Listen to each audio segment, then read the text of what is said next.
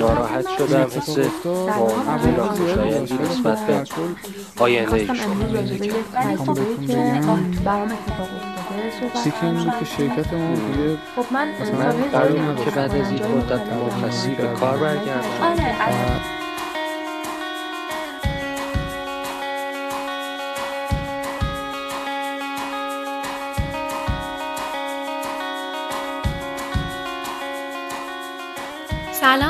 نرگس خوشگفتارم. به همراه دوستم نادیا جعفری تصمیم به ساخت پادکست رادیو پیشه با موضوع کار و چالش های مربوط بهش گرفتیم. ما می‌خوایم توی رادیو پیشه به موضوعاتی که تو محیط های کاری اهمیت زیادی دارن ولی کمتر بهشون توجه میشه بپردازیم.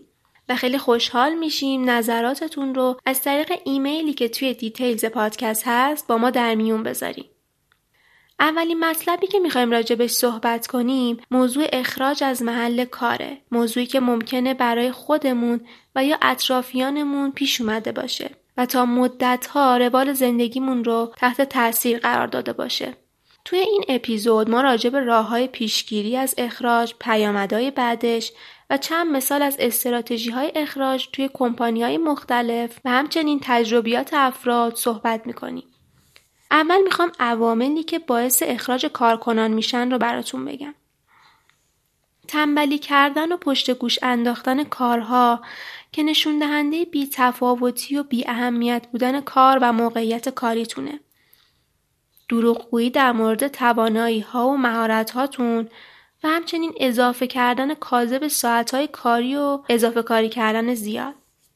منفی نگر بودن رؤسای شرکت معمولا تلاش می‌کنن اتمسفری مثبت برای کارمندان ایجاد کنند. افراد منفی این فضا رو خراب می‌کنن و در بین مدیران این افراد کارمندای مطلوبی شناخته نمیشن. پس سعی کنین جزو افراد منفی نگر نباشین.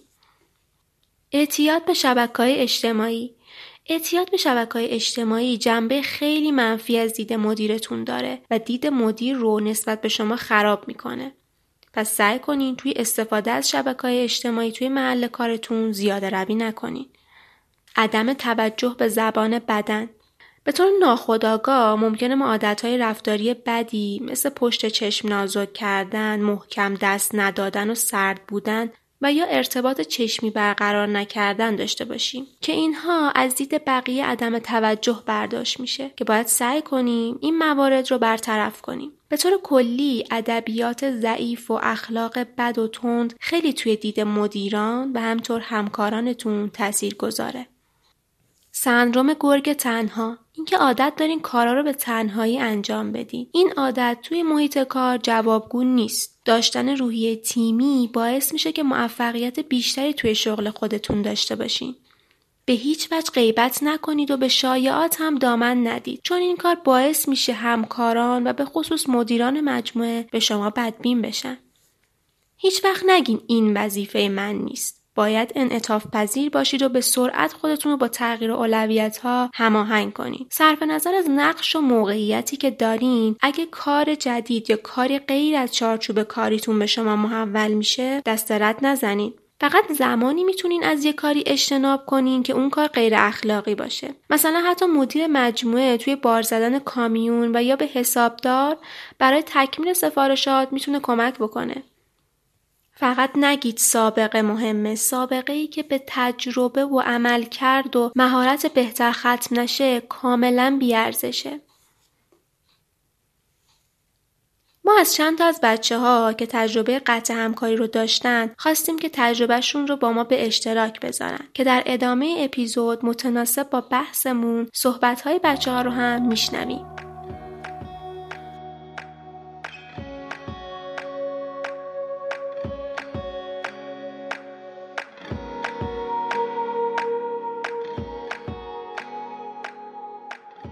من فکر می کنم که اختلاف بین معرف و مدیر یکی از ها سبب حساسیت روی حضور من شد و چون پروژه رو به اتمام بود من جزو اولین تعدیلی ها بودم.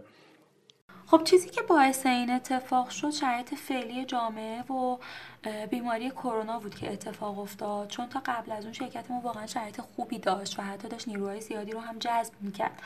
اما خب متاسفانه بعد از این ماجرا مدیریت تصمیم گرفت که تقریبا یک سوم پرسنل رو تعدیل کنه. و خب درست شرکت ما خیلی شرکت شلوغی بود ولی فکر می‌کنم خب بحث اقتصادی شاید براتشون خیلی مهمتر بوده. چون می‌تونستن اگر فقط شلوغی محل کار بود می‌تونستن حالا شیف بندی کنن یا کارهایی که شرکت های مشابه انجام دادن.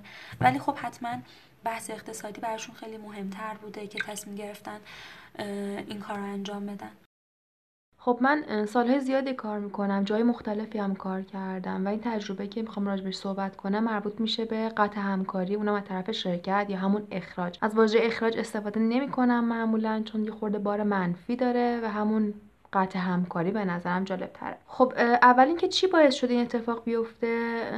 راستش اتفاقا دلایل مختلفی داره. یعنی تو هر محیط یه دلیلی داره. ولی بیشتر به نظر من درک نشدن افراده و عدم اینکه یک منابع انسانی درست و روانشناسی صحیح و سالمی توی یک شرکت یا توی سازمان بزرگ وجود داشته باشه. آدما تیپ های شخصیتی مختلفی دارن. نمی‌تونیم به همه بگیم یه جور باشن یا یه جور رفتار کنن یا اونجوری که مثلا حالا مدیر یا مدیر عامل توقع داره رفتار کنن. برای مثل من خودم یه آدم درونگرام ساکتم زیاد اهل شلوغ کردم و هیجان بخشیدن به کارا نیستم. ولی در عوض خیلی مطالعه می‌کنم خیلی سلف استادی هستم خیلی پیگیرم توی کارام و خیلی می‌تونم توی یک زمینه پیشرفت کنم. ولی متاسفانه همیشه چیزی که من میشنیدم از کارفرماهای یا مدیرای مدیران که اینکه آرت تو خیلی منفعلی تو چرا حرف نمی‌زنی؟ خب چرا حالا مشارکت نمی‌کنی؟ چرا تو هیجان نمیدی به کار؟ یا چرا تو نمیایی مثلا اینجا یک هیجانی ایجاد کنی که بیاین حالا اینجوری کنیم بیاین واو چه چیز خوبی چه پیشنهاد جالبی؟ یا از این قبیل کارا. خب من این روحیه رو نداشتم. چون من شخصا آدم درونگراییم زیاد اهل حرف زدن نیستم و بیشتر گوش می‌کنم. ولی خب خصوصیات خوب دیگه هم داشتم که می‌تونست به نظر من برابری کنه. همه آدما نمی‌تونن با یک روتین شخصیتی جلو برن. هر کسی یک مدل شخصیتی خودش داره. ولی متاسفانه اینا نادیده گرفته می‌شد. یعنی قابلیت هایی که من داشتم نادیده گرفته می‌شد و اون چیزایی که وجود نداشت توی شخصیت من به وجود میاد. و همیشه توقع داشتم که من برم این ضعف رو درست کنم به نظر اونا ضعف رو درست کنم. ولی به نظر من هیچ وقت ضعف نیست. مثل این میمونه که اگه به شما بگن شما درون گرایی برو درون گرایی تو درست کن مثل این میمونه که به شما بگن اگه می‌خوای اینجا کار کنی باید قیافت رو عوض کنی مثلا. صورتت باید یه جور دیگه باشه. نمیشه.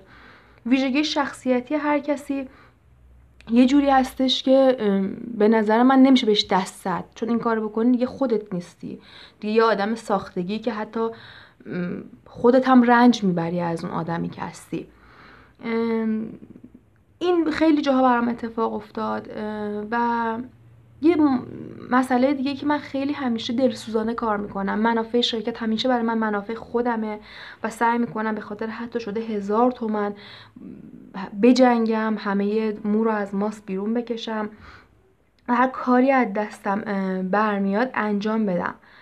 ولی متاسفانه اینا دیده نمیشه و همیشه برچسب خورده میشه به این کار. چرا انقدر مثلا بی اعصابی در من آدم بی نیستم. من خیلی آدم شوخی هم هستم تو جمع دوستان ولی خب توی کار خیلی جدیم به خاطر این جدی بودن و این جدی گرفتن منافع شرکت برچسب بیعصابی مثلا به من زده میشه.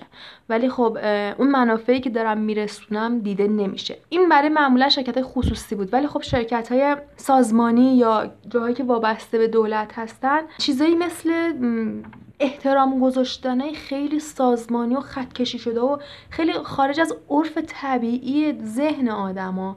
مثلا هر کی که مثلا یه لول بالاتری یا مدیر فلان بخشه باید یه احترام ویژه بهش گذاشته میشه. یعنی شما تمرکز کاری نداشتی. باید فقط منتظر بودی آقای ایکس یا خانم ایگرگ میاد شما تمام قد پاشی وایسی سلام علیک کنی عرض ادب کنی و دوباره برگردی تو اون کاری که روش تمرکز کرد یعنی رشته افکار کاملا دست شما در میره. احترام های سازمانی و تملق و خودشیرینی که تو این معمولا توی سازمان ها وجود داره من اصلا اینو دوست ندارم و یکی جدا هم دو جا هم باعث شده که با من قطع همکاری کنن که من همچین چیز رو درک نمی کنم شاید اسمشو بذارن عدم وفق پذیری با محیط ولی به نظر من اون چیزی که توی طرز فکر و ایمان آدم باشه اگه آدم باش وفق پیدا کنه دیگه شخصیت خودش رو از دست داده و اون چیز نیست.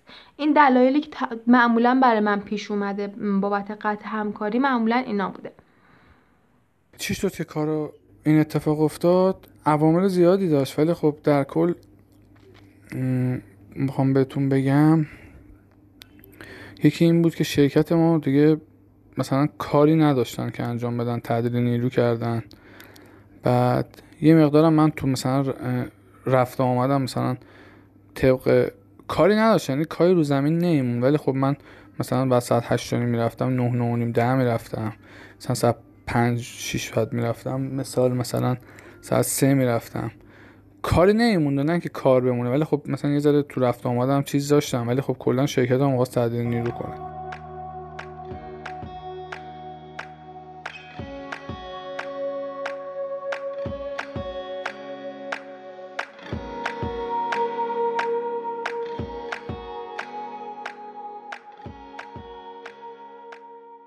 یه سری نشونهایی که می‌تونه زنگ خطری باشه برای اخراج رو براتون بگم. به طور مرتب پیامهایی دریافت می‌کنین که نشون میده عملکردتون مطلوب نیست یا ممکنه مستقیم خود مدیر بهتون تذکر بده. ارزیابی منفی همیشه به معنای این نیست که قرار اخراج بشین. اما اگه با بازخوردهای بد همراه باشه می‌تونه براتون درد سرساز شه. کارهای سخت بهتون محول می‌کنن که می‌دونن شما قادر به انجام دادنش نیستین. تا با این روش راحت تر بتونن عذرتون رو بخوان. رابطتون با مدیرتون مثل سابق خوب نیست. دائم با هم در تنشید و یا رابطتون سرد شده. مدیر دیگه مستقیم با شما ارتباط برقرار نمی‌کنه و از طریق همکارانتون پیامش رو به شما میرسونه. مدیر بدون هیچ دلیلی بررسی کار شما رو با تعویق انجام میده. بررسی کارها ممکنه به هزار و یک دلیل با تاخیر انجام بشه. اما اگه دلیل تاخیر کار شما جواب مثل نمی‌دونم همین جوری باشه یعنی یه جای کار میلنگه. پروژه های کمتری به شما سپرده میشه. خیلی ناگهانی می‌بینید زمان زیادی رو بیکاری چون کار زیادی به شما محول نمیشه. امکان داره دسترسیتون رو به منابع مثل نیروی زیر دستتون و یا بودجه و یا هر ابزاری که توی عملکرد شما تاثیر می‌ذاره رو از شما بگیرن. امتیازاتتون رو کم می‌کنن. مثلا همه همکاران شما به مأموریت خارج از شرکت فرستاده شدن اما شما دعوت نشدید. یا به شما گفته شده به جای پرواز با کلاس تجاری با کلاس معمولی پرواز کنید. یا مثلا خیلی غیر منتظره جایگاه خودتون رو توی شرکت از دست دادید و شما رو به بخش انبار منتقل کردن. قابلیت و امتیازات بخش مهمی از کاره. اگه احساس کردین این موارد توی شما در حال نابود شدنه حق دارین که نگران شین. مدیرتون مدام شما رو زیر نظر داره و به همه کاراتون نظارت داره که این کار باعث میشه هم اعتماد به نفس شما پایین بیاد همین که نتونین به خوبی کارا رو انجام بدین. مورد بعدی مرخصی اجباری و بدون حقوق یا با حقوق به شما داده میشه که این یکی از نشونه های بزرگ قبل از اخراجه که در صورت اتفاق باید حتما نگران شین. اطلاعات کمی در اختیارتون قرار میدن و شما آخرین نفری هستین که از اخبار شرکت خبردار میشین. و راجع به تصمیمات مهم دیگه از شما نظر نمی‌خوام. توی این قسمت می‌خوایم بیشتر در مورد استراتژی و نکاتی که باید کارفرماها توجه کنن صحبت کنیم. برای ادامه کار خیلی از شرکت ها و سازمان ها مجبورن توی استراتژی های نیروهای کارشون تجدید نظر کنن و اغلب هم تغییراتی ایجاد می‌کنن که توی دراز مدت هم مختل کننده اشتغال کارکنان و هم به سوداوری شرکت ضربه می‌زنه. در رابطه با این موضوع یه مثال از شرکت نوکیا براتون میگم. توی سال 2008 مدیران ارشد شرکت نوکیا سوددهی 67 درصدی خودشون رو جشن گرفتن. اما چند سال بعدش توی رقابت رقابت با شرکت های کم هزینه تر آسیایی. نوکیا مجبور به کاهش قیمت های محصولاتش تا 35 درصد میشه. در حالی که هزینه نیروی انسانی توی شرکت بخوم نوکیا 20 درصد افزایش پیدا کرده. توی این موقعیت مدیران چیکار می‌کنن؟ تصمیم به تعطیلی شرکت بخوم آلمان گرفتن. مدیر منابع انسانیشون از تعدیل 2300 نیروی انسانی خبر داد. که این باعث خشمگینی و اعتراضات گسترده کارکنان شد که شروع به شکستن گوشی های نوکیا کردن از سال 2008 تا 2010 نوکیا 700 میلیون یورو از فروش و 100 میلیون یورو از سود خودش رو از دست داد. سال 2011 نوکیا مجبور به بازسازی دوباره خودش شد. این دفعه شرکت باید 18 هزار کارمند توی 13 کشور رو طی دو سال تعدیل می‌کرد. اما با توجه به تجربه این کار توی آلمان مدیران تصمیم گرفتن راه حل دیگه ای پیدا کنن. این بار شرکت برنامه ای رو در نظر گرفت تا کارمندان احساس کنن با اونها عادلانه رفتار شده و اخراج نیرو طی فرایندی آرام و مناسب صورت بگیره. شرکت ها ممکنه به دلایل متعددی مثل شرایط بد اقتصادی و یا عدم موفقیت و ناکارآمدی شرکت تعدیل نیرو کنن. این در حالیه که تعدیل نیرو ممکنه منجر به بهبود عملکرد اقتصادی شرکت نشه. اخراج کارکنان یک راه حل کوتاه مدت برای کاهش هزینه است. خود این کار می‌تونه توی دراز مدت مشکل آفرین باشه. شرکت ها با تعدیل نیرو علاوه بر از دست دادن افراد زمانی رو که صرف آموزش اونها کردن و همچنین دانش و شبکه های ارتباطی که افراد برای انجام موفقیت آمیز کارشون ایجاد کردن رو هم از دست میدن. از همه مهمتر. تاثیرات منفی این کار روی نیروهای بازمونده شرکت هم هست. طبق پژوهش انجام شده توی دانشگاه استکهلم تعدید نیرو باعث میشه 41 درصد رضایت شغلی و 20 درصد عملکرد شغلی افراد تضعیف بشه و همچنین باعث افزایش فرسودگی شغلی هم توی کارکنان میشه. ممکنه این کار بهره وری رو به صورت مقطعی بهبود بده.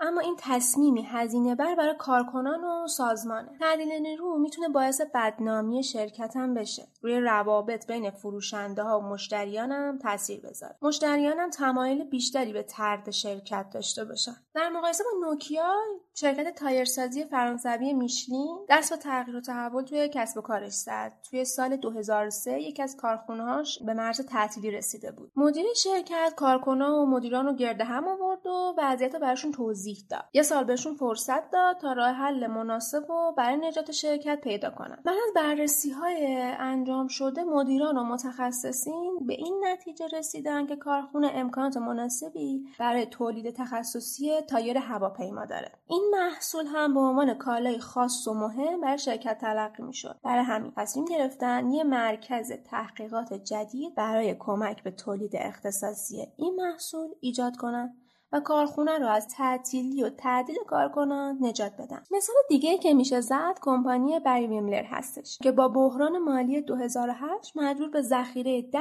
میلیون دلار میشه که مثل خیلی جاها اولین گزینه که به ذهنش می‌رسه تعدیل نیروه. ولی این کار انجام نمیدن و به جاش به مرخصی اجباری چهار هفته بدون حقوق فکر می‌کنن. در اینجا حس همدلی کارکنان زیاد میشه و یه عده که شرایط مالی خوبی داشتن بیشتر مرخصی رفتن. تا یه عده دیگه که شرایط مالی خوبی ندارن مرخصی کمتری برن. در نهایت هم تونستن با این کارشون 20 میلیون دلار برای کمپانی سیو کنن تجربیات این شرکت ها نشون میده که باید به کارکنان اعتماد کرد.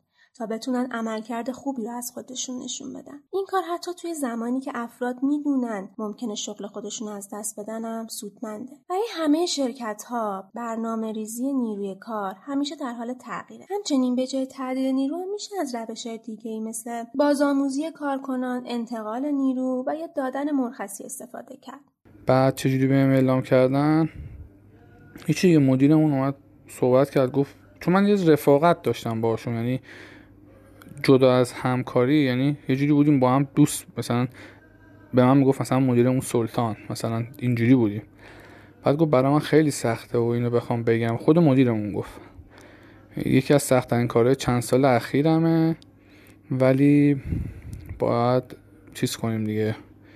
می‌خوام تعدیل نیرو کنیم و دیگه مثلا لازم نداریم و بعد گفت برو یه شرکت دیگه ای هم داشتم. برو اونجا که دیگه من قبول نکردم برم اونجا.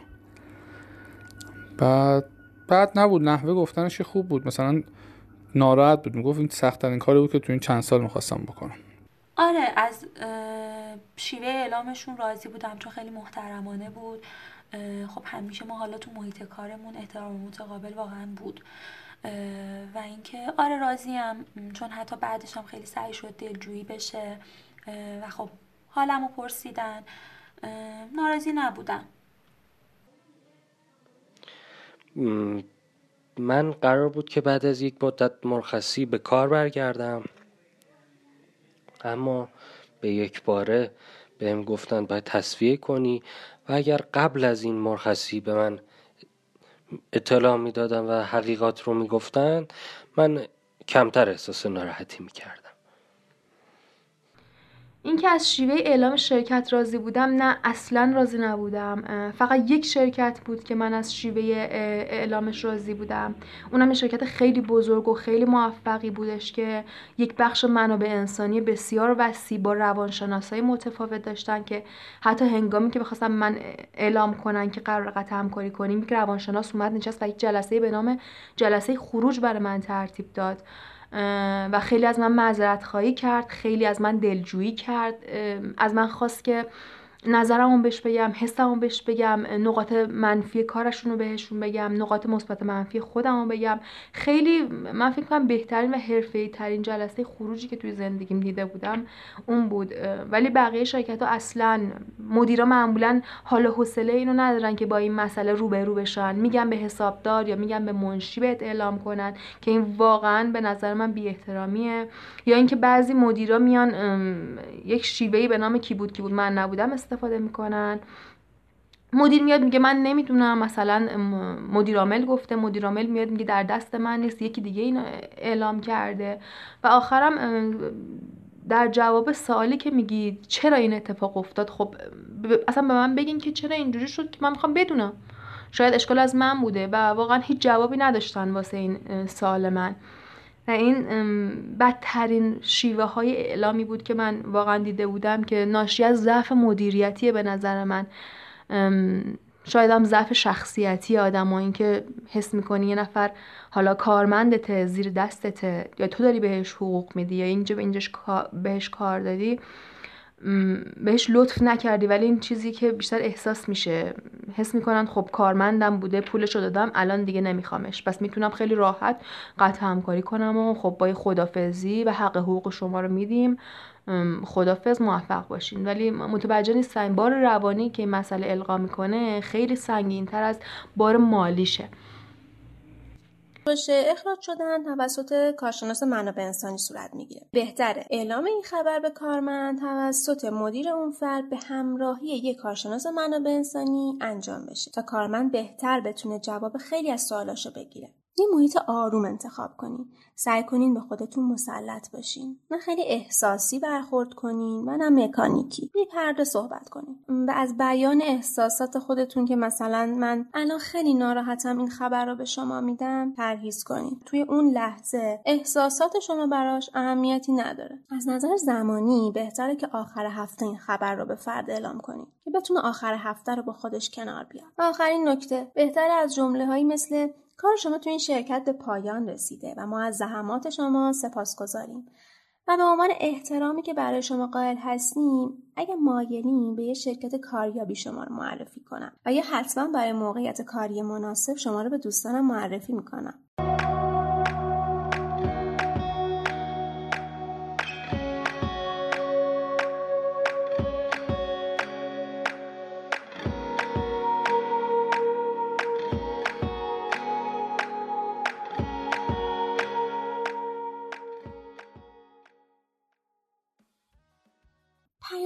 اخراج چه مواردی می‌تونه باشه؟ اخراج قاعدتا پیامدهای مختلفی داره که از جنبه های مختلف می‌تونه زندگی رو تحت تاثیر قرار بده. علاوه بر فشارهای اقتصادی و مالی که بیشتر بهش توجه میشه طبق تحقیقات بریتانیا پیامدهای دیگه مثل پیامد جسمانی که نشون میده بیماری هایی از قبیل بیماری های قلبی ناراحتی های معده و قند خون توی افراد اخراج شده به شکل معناداری افزایش پیدا کرده. مورد بعدی پیامدهای اجتماعیه که با فشار اطرافیان همراهه که با سوالهایی مثل چرا اخراج شدی؟ کار پیدا کردی؟ تصمیمت برای آینده چیه؟ این قبیل فشارهای روانی باعث میشه فرد احساس انزوای اجتماعی، تنهایی، افسردگی و استراب بکنه.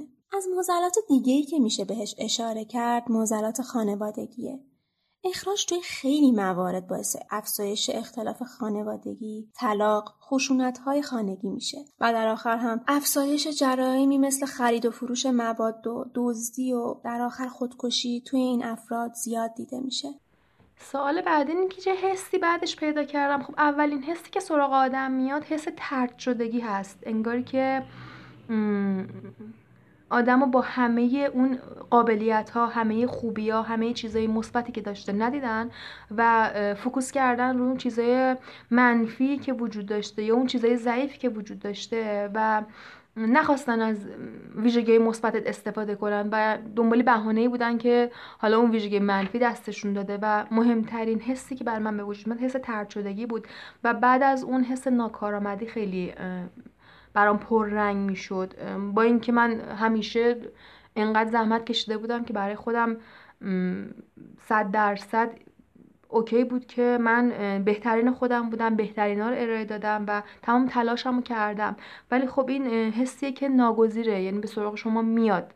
شما وقتی یک جایی قطع همکاری میشه از طرف شرکت ناخودآگاه حس ناکارآمدی می‌کنین. حسی می‌کنین که شاید من انقدر خوب نبودم. من انقدر لایق نبودم. من انقدر اوکی نبودم که بتونم اونجا ادامه کار بدم.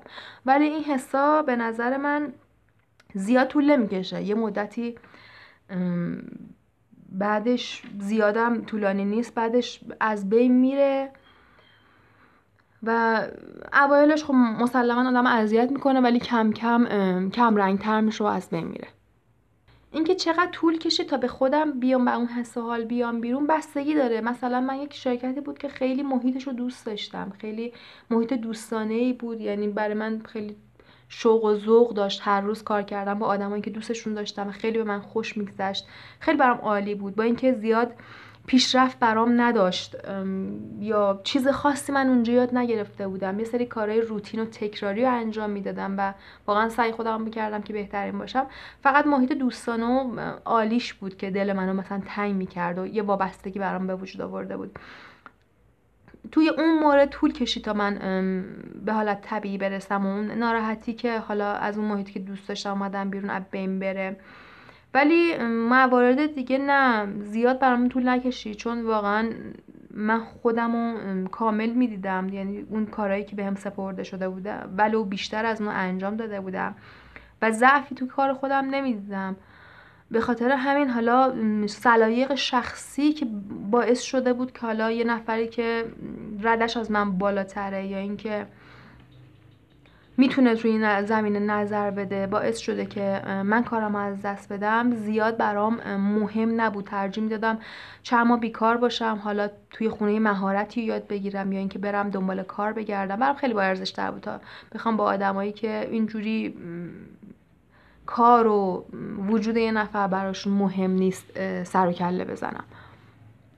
و اینکه بیشتر برای ما تسلا بود که قراره خب یه کار بهتر پیدا کنم قراره جای خودم پیدا اون جای حقیقی که خودم دوست دارم رو پیدا کنم. اینا باعث می شد که بتونم از اون حالا حس و حال بدی که به ملقا شده بود بیام بیرون. ناراحت شدم حس ناامیدی و ناخوشایندی نسبت به آینده این شغل پیدا کردم. خب حتما بعدش احساسم ناراحتی بوده یعنی ناراحت شدم خیلی زیاد. ولی خب چون نگاه طولانی مدتی به این کار نداشتم شاید نسبت به همکارام ناراحتیم کمتر بوده. احساسم بعد این چی بود؟ هیچی دیگه. ناراحت شدم دیگه. ناراحت شدم چون خلاصه ماهیانی درآمدی آدم داره روش حساب می‌کنه. الان دیگه اونو نداری. بعد یه سری مثلا عقلام رفته بودم برداشته بودم. حساب کرده بودم رو این حقوق که بعد به فکر اونم افتادم به صورت اقساط. اما اوایل سخت بود. من زیاد چیزی که دیگه از دست میره رو بهش فکر نمی کنم سریع به خودم میام. چیزی که دیگه قصهشو نمی‌خورم دیگه دیگه رفته دیگه. چیزی که ندارم و دیگه بهش فکری نمی‌کنم. دربارش فکری نمی‌کنم. یا دستم رفته. قصهشو مثلا دو سه روز می‌خورم دیگه. به خودم آمدم سریع.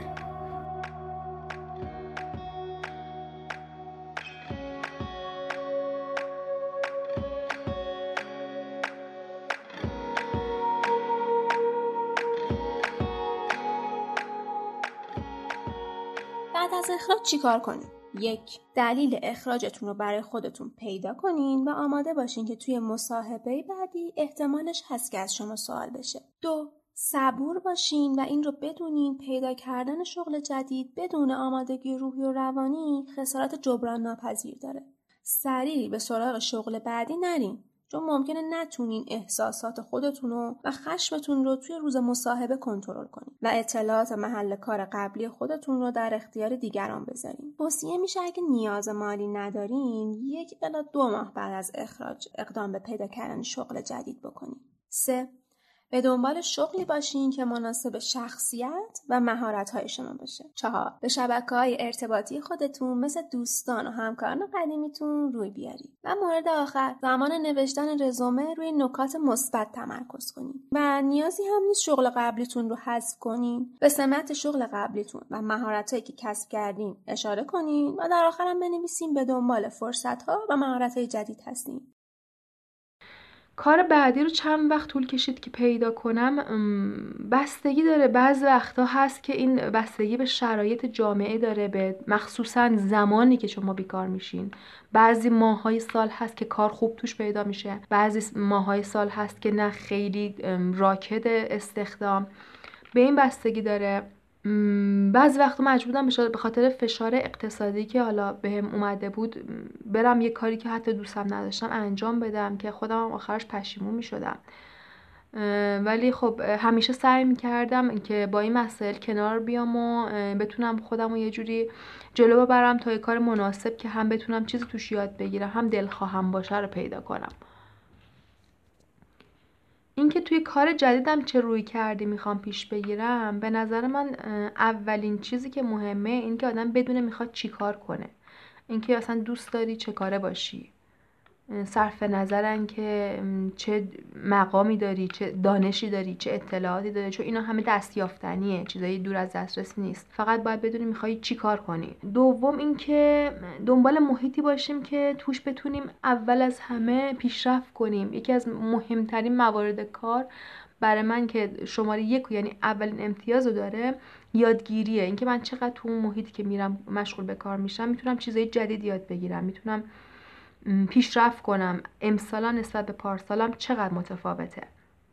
غیر از اون که توی محیط کارم آرامش داشته باشم با آدمایی که از روان سالمی برخوردارن در بر... ارتباط داشته باشم.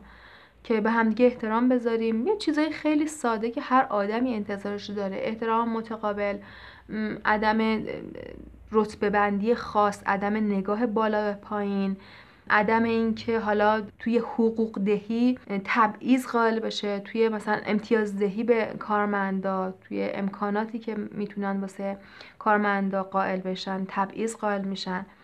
و اینکه یه اخلاقی که اکثرا آدمو دارن به دنبال جاهایی که خیلی اسمای بزرگ و عناوین دهم پر کنی دارن هستیم که به نظر خود من اشتباهه من خیلی جاهای بزرگ و صاحب نامی رفتم برای مصاحبه ولی واقعا دیدم از داخل نه منابع انسانی وجود داشته نه اون چیزایی که هر آدمی برای آسایش و آرامش توی کارش لازم داره اونجا وجود داشته. بس خاص نباشیم خیلی شرکت های کوچیک و معمولی هم هستن که شرایط عالی می‌تونیم توش پیدا کنیم.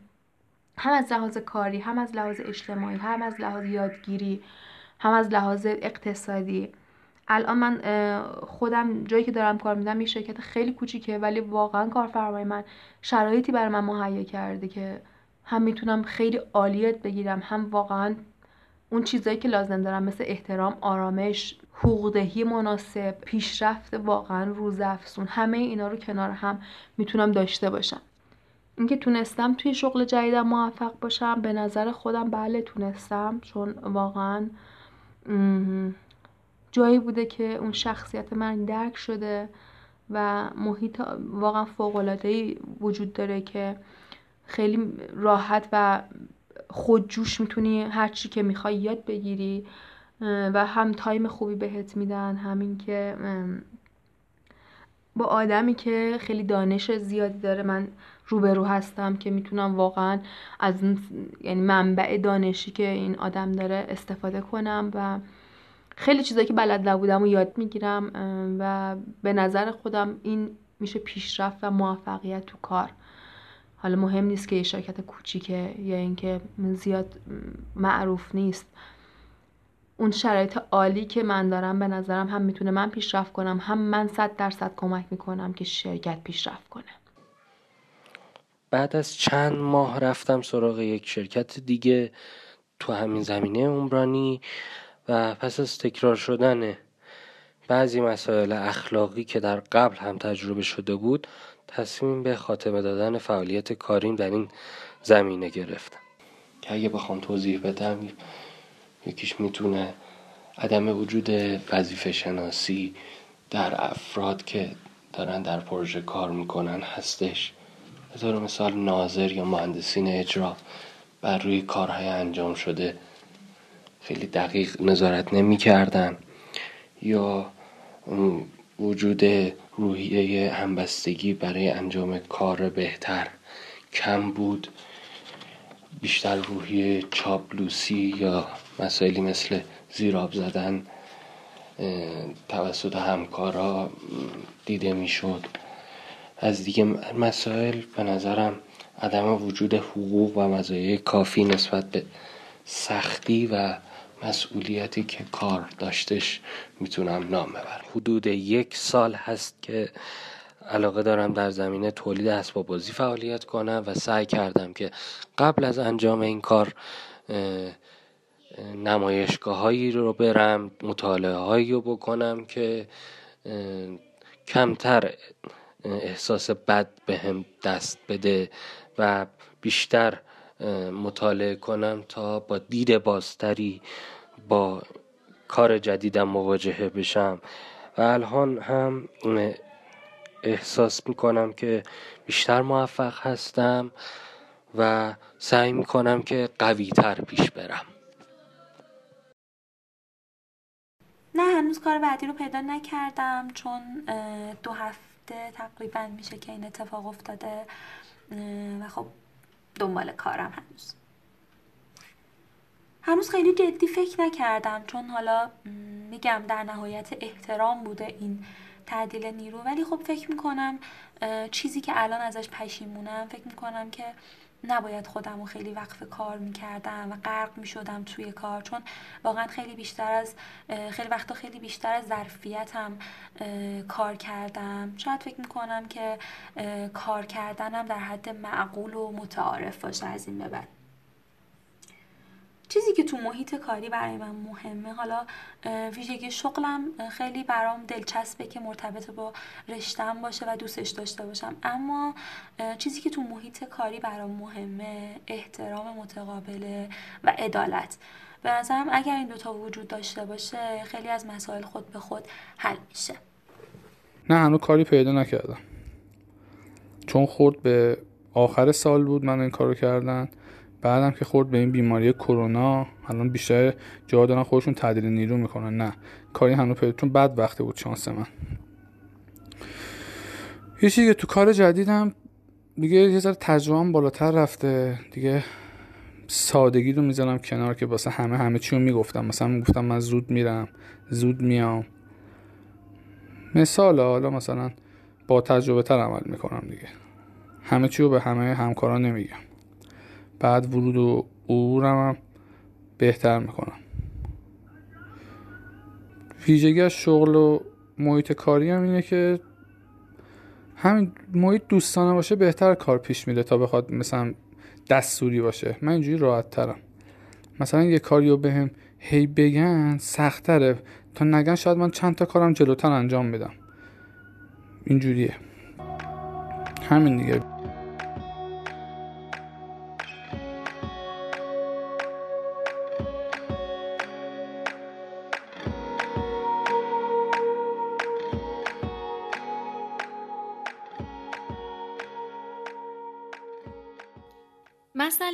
امنیت شغلی از قدیم یکی از دقدقه های آدما بوده که با تغییرات شغلی و دسترسی نداشتن به شغل مناسب همینطور شرایط اقتصادی فعلی داره کم کم معنا و مفهوم خودش از دست میده. تا حدی از این امنیت رو میشه با رعایت کردن یه سری نکات ساده و به نظر پیش پا افتاده که ما توی این اپیزود سعی کردیم بهش اشاره کنیم حفظ کرد و از قطع همکاری جلوگیری کرد. ولی همینطور که راجبش صحبت کردیم تعدیل و یا اخراج نباید اولین گزینه کارفرماها باشه. راههای جایگزین زیادی وجود داره. آقای سایمون سینه که کلی کتاب و سخنرانی راجع به رهبری داره و از معروفترین کتاباش هم کتاب لیدرز ایتس لست رهبرها آخر غذا می‌خورن هستش. یه نکته جالبی برای اینکه تعدیل کردن از نظرش اشتباه رو میگه. به نظرش رهبر بودن سازمان مثل پدر و مادر بودنه. پدر و مادر برای فرزنداشون امکانات زیادی فراهم می‌کنن. ولی اگه مشکلی پیش بیاد به اولین چیزی که فکر می‌کنن اینه که بچهمون رو بندازیم بیرون.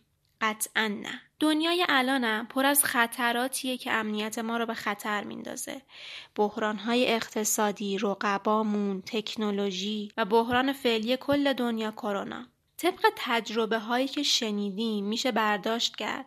اولین قدم برای مدیریت درست مجموعه حس اعتماد ایجاد کردن برای کارمنداست. که بهشون این درک داده میشه که ما مثل یه خانواده ایم و شرایط سخت رو در کنار هم پشت سر می‌ذاریم. اگه قطع همکاری برامون اتفاق افتاد علاوه بر حس ناخوشایندی که برامون اتفاق میافته ولی قطعا گذراست می‌تونه یه فرصت تازه‌ای باشه که خارج از چارچوب ها و عنوان شغلیتون یه راهی تازه برای کسب درآمد و ابراز هویت حرفه‌ایتون پیدا کنید و یه نگاهی دوباره به مسیر شغلیتون داشته باشید و شروع کنید به مهارت‌های تازه یاد گرفتن و فکر نکنید هیچ وقت برای این کار دیره. ما تلاشمون رو کردیم با استفاده از منابع محدود و دسترسی حداقل به آدما با توجه به شرایط فعلی کشور. موضوع اخراج و تعدیل نیرو رو که در حال حاضر ممکنه دغدغه خیلیا باشه به عنوان اولین اپیزود به چالش بکشیم. امیدواریم که خوشتون اومده باشه و مشتاقانه منتظر نظرات و کامنت ها و فیدبک های شما دوستای عزیز هستیم.